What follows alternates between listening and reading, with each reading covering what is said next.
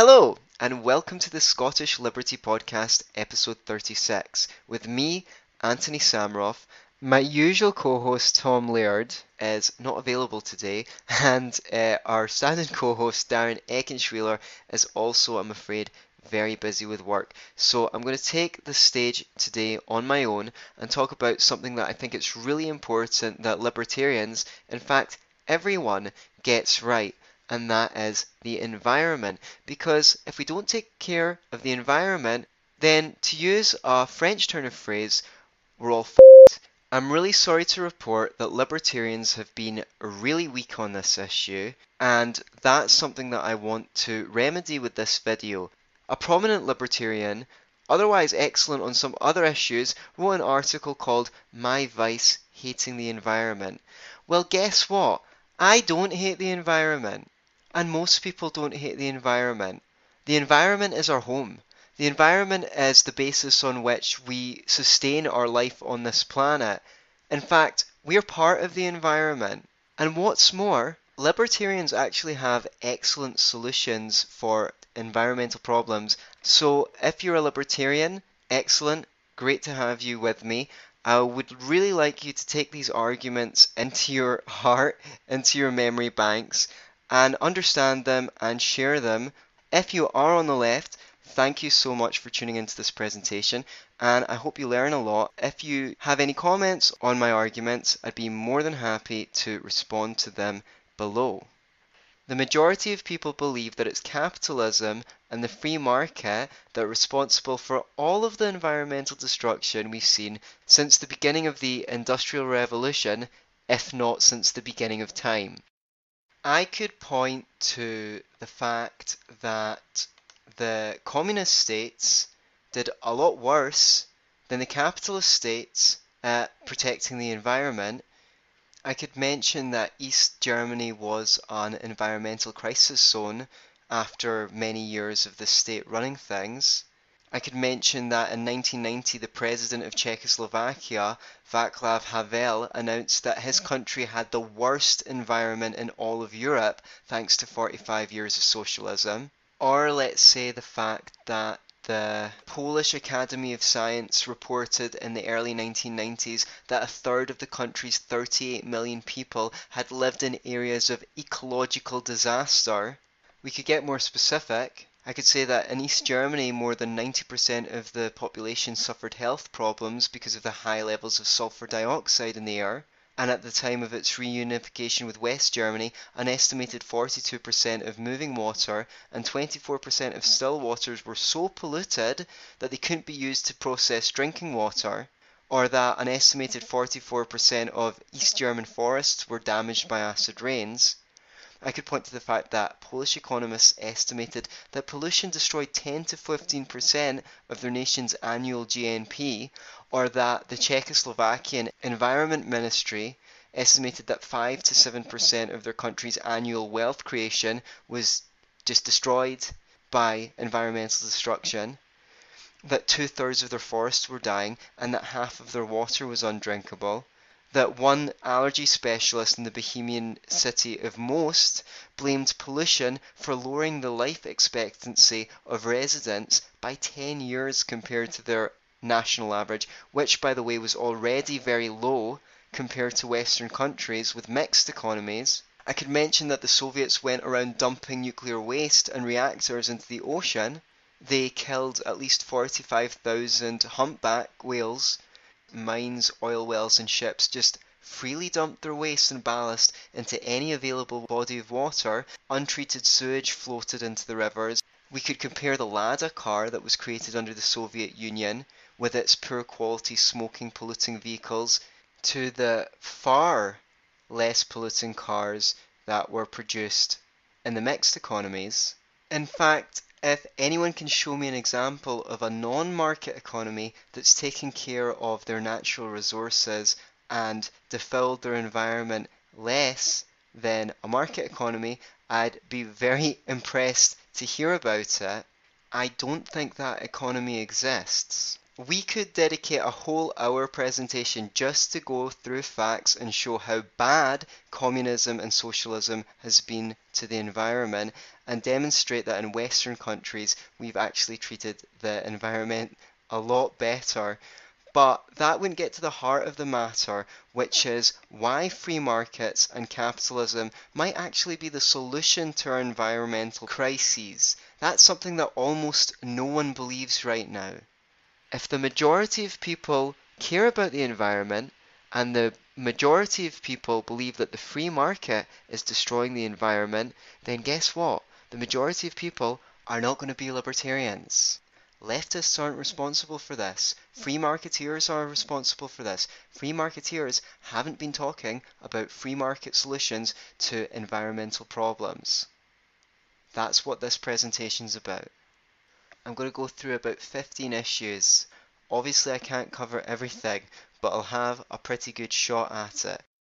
A forest, a fishery, or a grazing land, or anything like that, is a renewable resource if it's properly managed.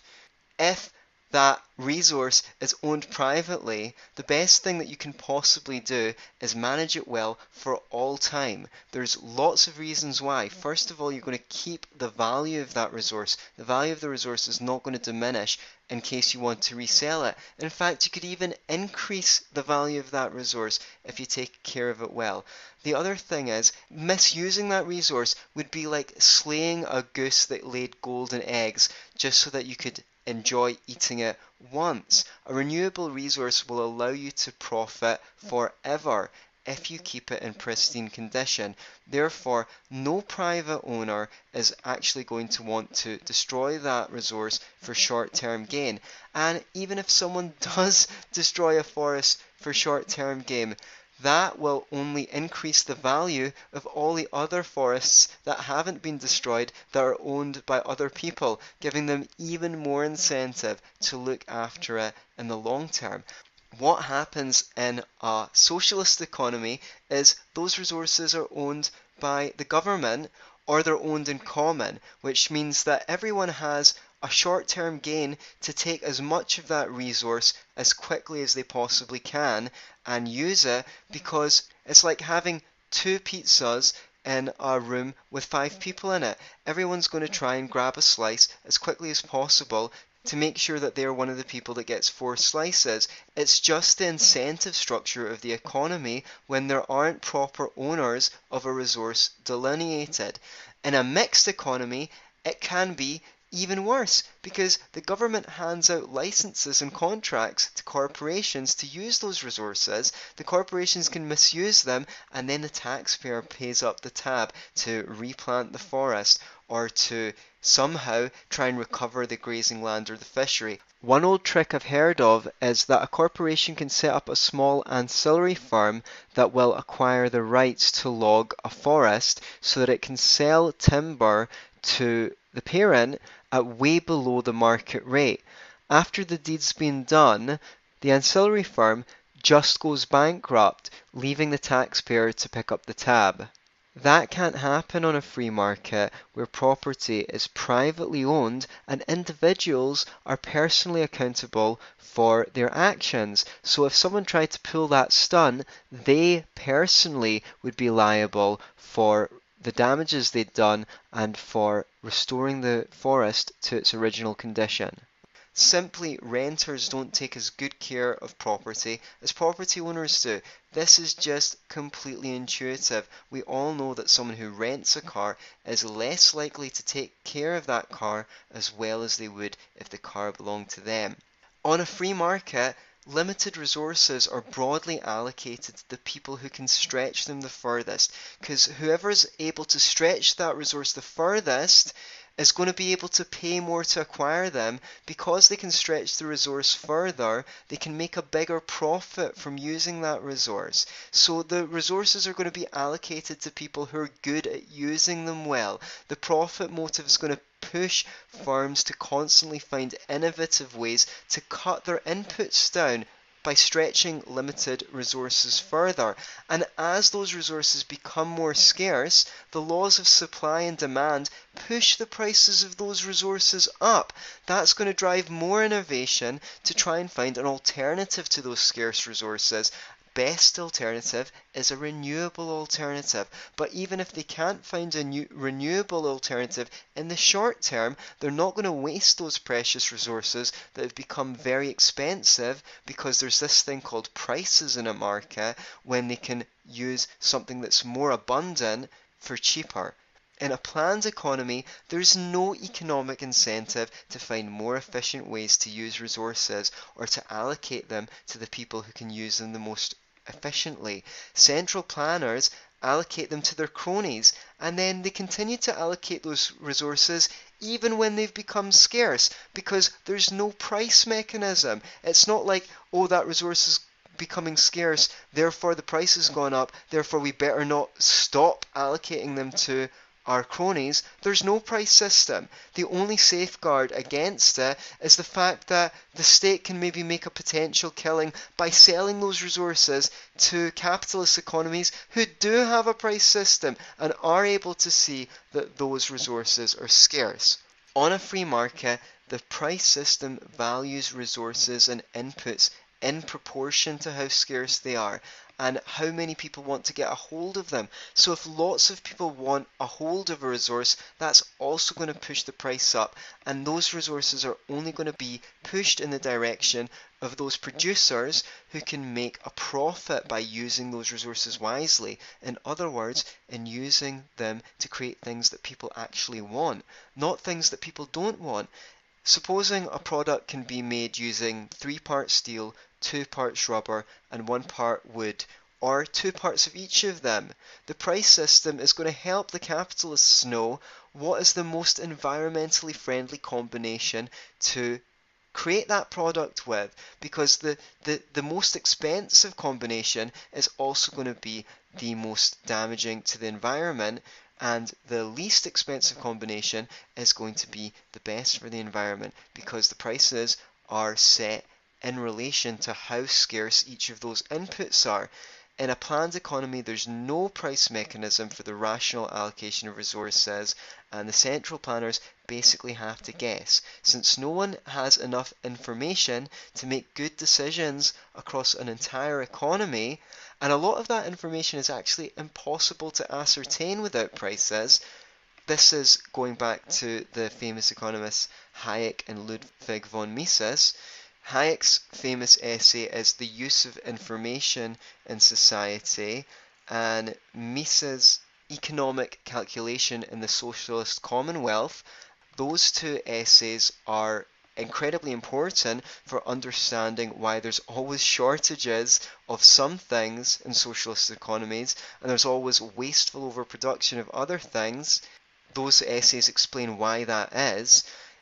But what about here in mixed economies? Can't we do better than both? Well, generally, in a mixed economy, governments will subsidize some inputs and they'll put tariffs on other inputs. So they're also going to destroy these price signals, causing shortages and overproduction, maybe to a lesser degree than in a communist society, but still to a high degree.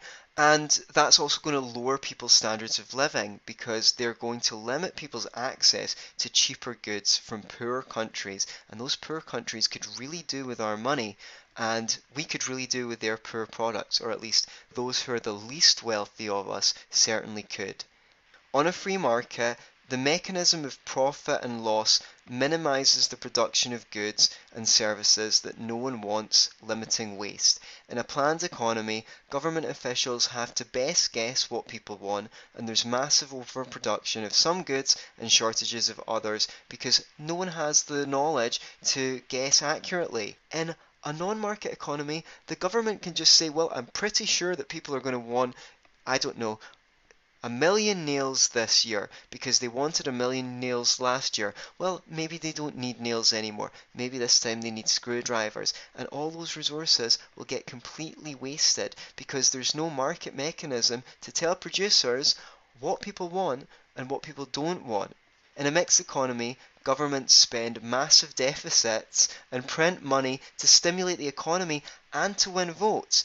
You win votes by giving people free stuff, and that includes all of the corporations who fund your campaign. So governments have a massive incentive to spend deficits and print money to stimulate the economy and bribe people with free stuff to get votes, not to mention campaign contributors. This leads to overproduction and overconsumption. Okay, next. We always hear this thing from leftists who've not bothered to properly understand libertarianism that on a free market, externalities, even Noam Chomsky, the famous left wing intellectual, some believe the greatest living mind on the planet, constantly, whenever asked about libertarianism or anarcho capitalism, says free markets have no regard for externalities. A quick Google search on the Mises Institute will tell you how free markets deal with externalities.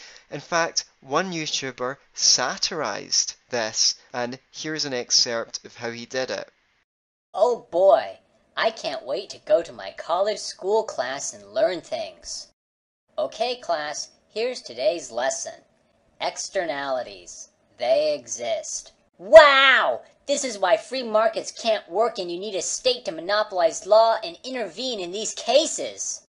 Hey Bill, guess what? Externalities! Now libertarianism can't work. In a stateless polycentric legal order, externalities are treated as property violation and or personal aggression, and in the cases where the effect is highly diffuse such as air pollution, that is dealt with in class action lawsuits, which have ambiguities to be sure, but no more than exist in the current system. Libertarians have no answer for externalities. Hey guys, libertarians are so stupid and caught up in their own little system that they don't even know what externalities are. They didn't go to school class, so they don't know things. On a free market, externalities are registered as violations of private property rights or causing harm or loss under common law. Therefore, they should be justly punished by fines and compensation claims. You don't have the right on a free market to pollute someone else's air. And no, this doesn't mean that everyone's going to be running around suing each other any more than they are now, as those laws are mostly there to act as a deterrent. They very rarely need to actually be enacted. Morton J. Horwitz wrote a two volume treatise named The Transformation of American Law, in which he demonstrated that up until the latter part of the 19th century, if a factory owner polluted a stream or the air in a way that caused financial, physical, or psychic harm to his neighbors, he was liable for damages under common law. Individuals or communities had the right to sue for damages, and if the perpetrator was guilty, he'd be assessed for a penalty. Economists call this internalizing the external costs of pollution. So, as we can see, the traditional common law system, which is the basis of the free market, would do a pretty good job of deterring people from polluting in the first place. But then what happened? Well, the collectivists came along and they said, You selfish individual, even if your washing is getting covered in soot from that factory that just opened up over there, that factory is giving people jobs and it's creating economic growth. How could you be so selfish as to deny the common good and put your own needs above the community? And then the law started to transform around this principle, the idea of a person's individual right to not have his property damaged by a factory owner was challenged by the collectivists, and now the collectivists, of course, are coming back to us, free marketeers, us individualists, and telling us that we're the ones who are responsible for the environmental damage. Well, that's not the case. Now, we hear all about how the free market promotes consumerism, but actually, on a free market, consumerism is limited by the fact that there's no such thing as a free lunch. People have limited resources and they need to choose between what they want discerningly with those limited resources. In a planned economy, things are held in common and people can help themselves when they're able to, and of course, most of the time they're too poor and they're not entitled to anything.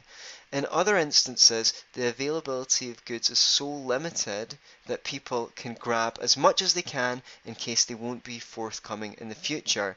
In a mixed economy, people vote to loot the public purse for everything they can whenever they can at the expense of everyone else. Now here's the big one. On a free market, you pay for the disposal of your garbage in proportion to how difficult it is to dispose of that garbage. The fact that we have public control over the disposal of garbage is probably leading to massive, unnecessary environmental destruction. Because if you had to pay for the disposal of something in proportion to how bad for the environment it was, then the whole economy would change. Companies would not package things up in excess packaging if people were going to go, well, I'm not going to buy that. Or you wouldn't buy a fridge that was going to cost you a hundred pounds to get picked up by whoever's responsible for the garbage when there's one that's easy to repair next to it that the manufacturer will pick up for free anything that's recyclable on a free market is actually a free resource, and someone might come around your house to pick up glass bottles or tin cans for free. They might even pay you for it. They might compete for control of those reusable resources, meaning that more and more goods and services would be packaged and created out of those things that would be reused. That would be the incentives that a free market economy created. People wouldn't want to make things out of things that were difficult or expensive to dispose of because consumers wouldn't want to buy them when there's an easy to dispose of alternative next to it. Add to that, garbage disposal companies would actually be competing to find more and more efficient ways to recycle things to keep their prices down. Whoever could recycle those Coke cans the most efficiently would not only make the biggest profit from doing that, they'd also be able to pay the most money to acquire those Coke cans from the garbage disposal company, pushing all those recyclables towards the people who could do the best job with them.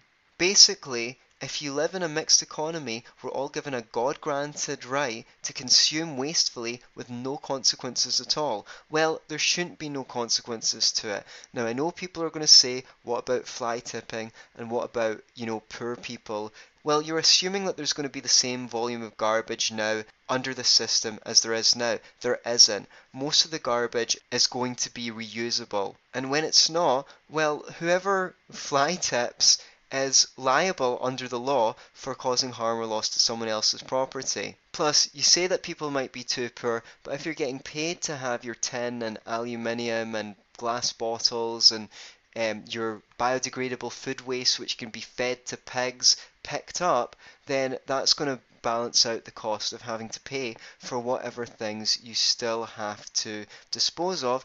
And if not, I'm sure that charities will crop up where you just take down your old fridge that can't be repaired or recycled and they'll find a way of disposing it for you because they don't want you to dump it and somehow damage the environment.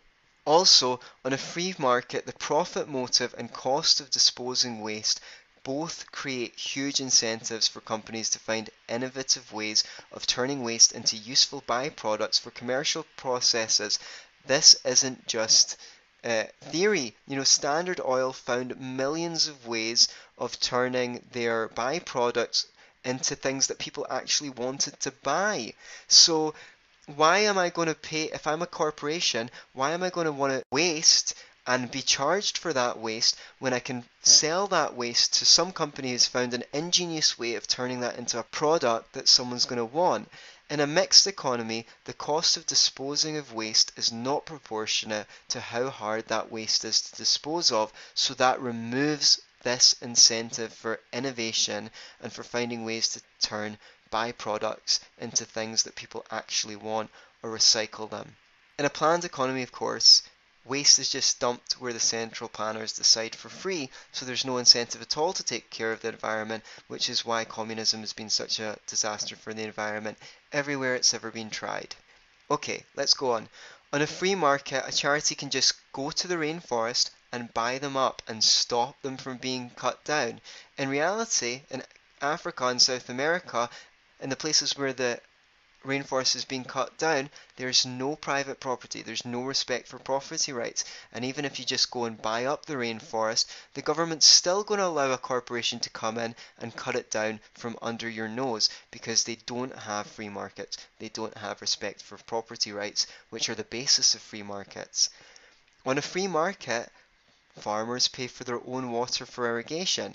In a mixed economy, the taxpayer subsidises mun municipal water to the tune of 90%, causing massive water shortages in places like California and some parts of England. They remove all the incentives for farmers to implement smart technologies that limit the use of water and maximize the efficiency of the use of that water, leading to huge shortages.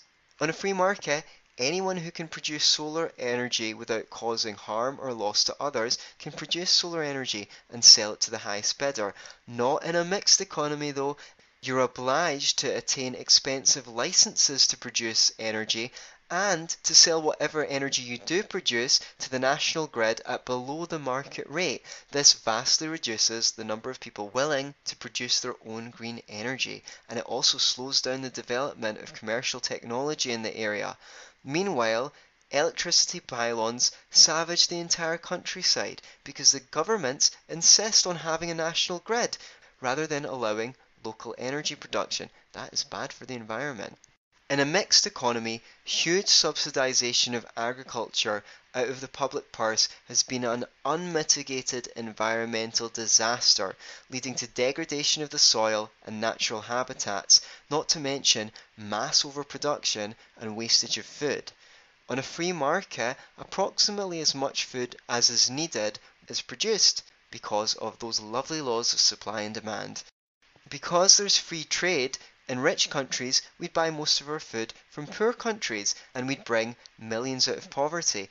But what about those food miles? Well, often it can be better for the environment to transport food from countries that have got warm climates since they got they get lots of sun than to grow them in ones with cold climates where you might have greenhouses and all sorts of things to grow them.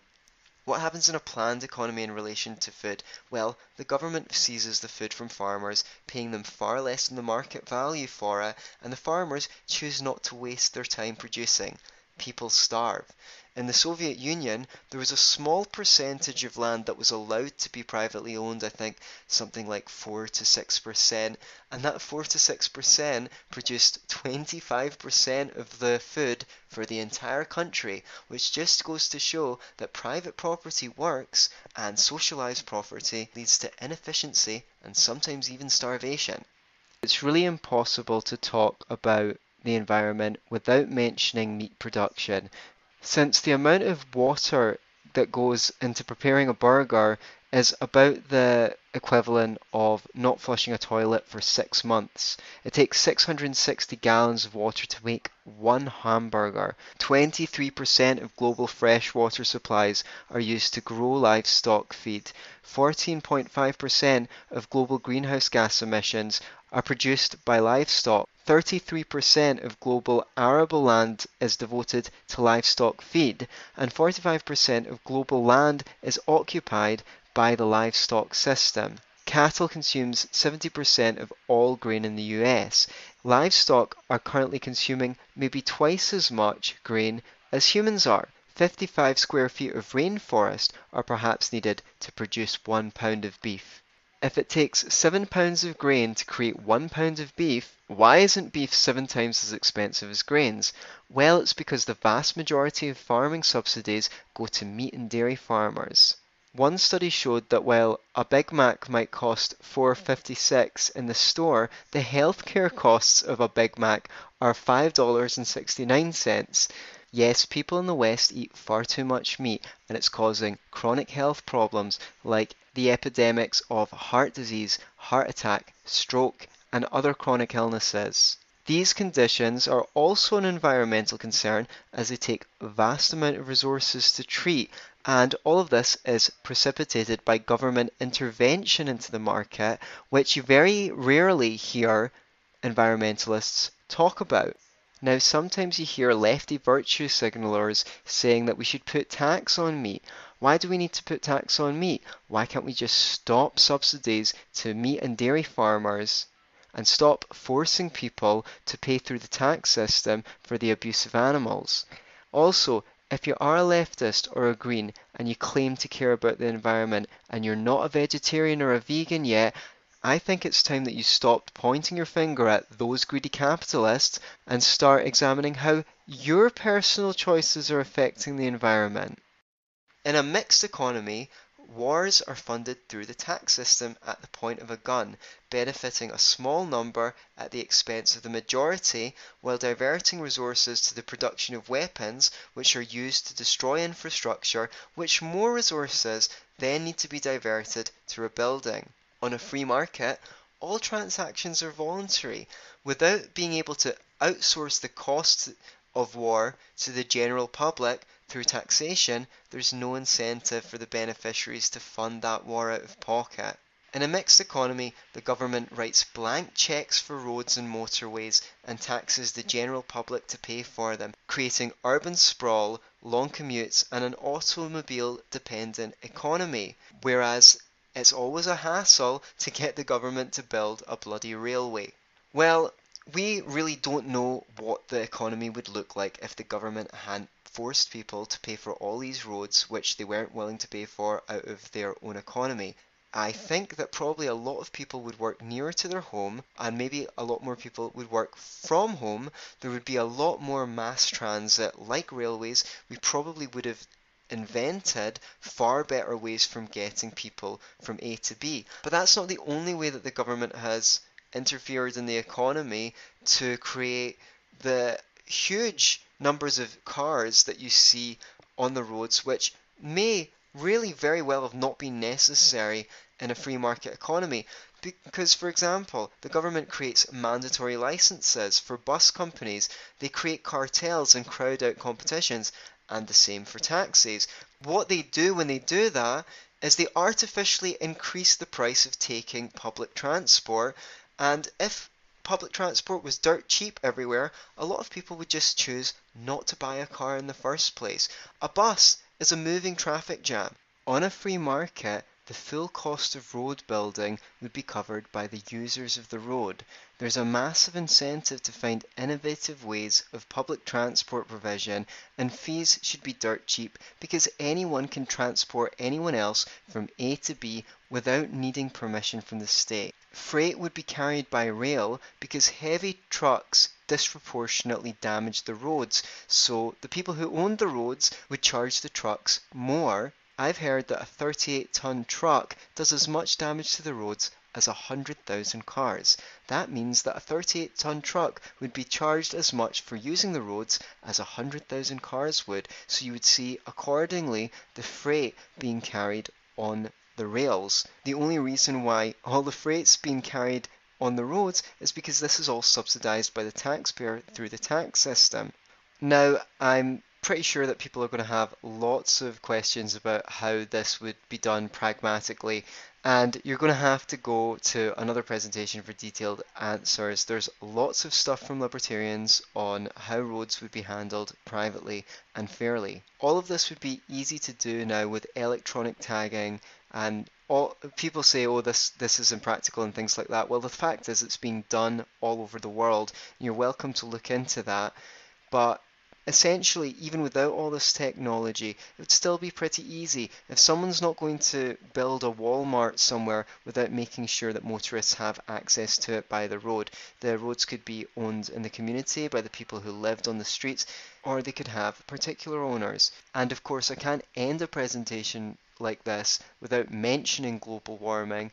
If carbon dioxide really is the cause of global warming, well, then you definitely do want to have particular owners of highways so that you know exactly who to sue for the damages. At the moment, the government owns the roads, so you can't really hold anyone responsible. In the same way that when BP did a massive oil spill in the sea, they were actually held to account. They had to put millions and millions of dollars aside to repair damages. Whereas when, when Mexico's nationalized oil company was responsible for a massive oil spill. They took no responsibility for it and they didn't go and clear up the damages. You definitely want ownership when it comes to pollution so that you know who's responsible for doing the pollution and who to hold to account and force to pay reparations when the environment is damaged.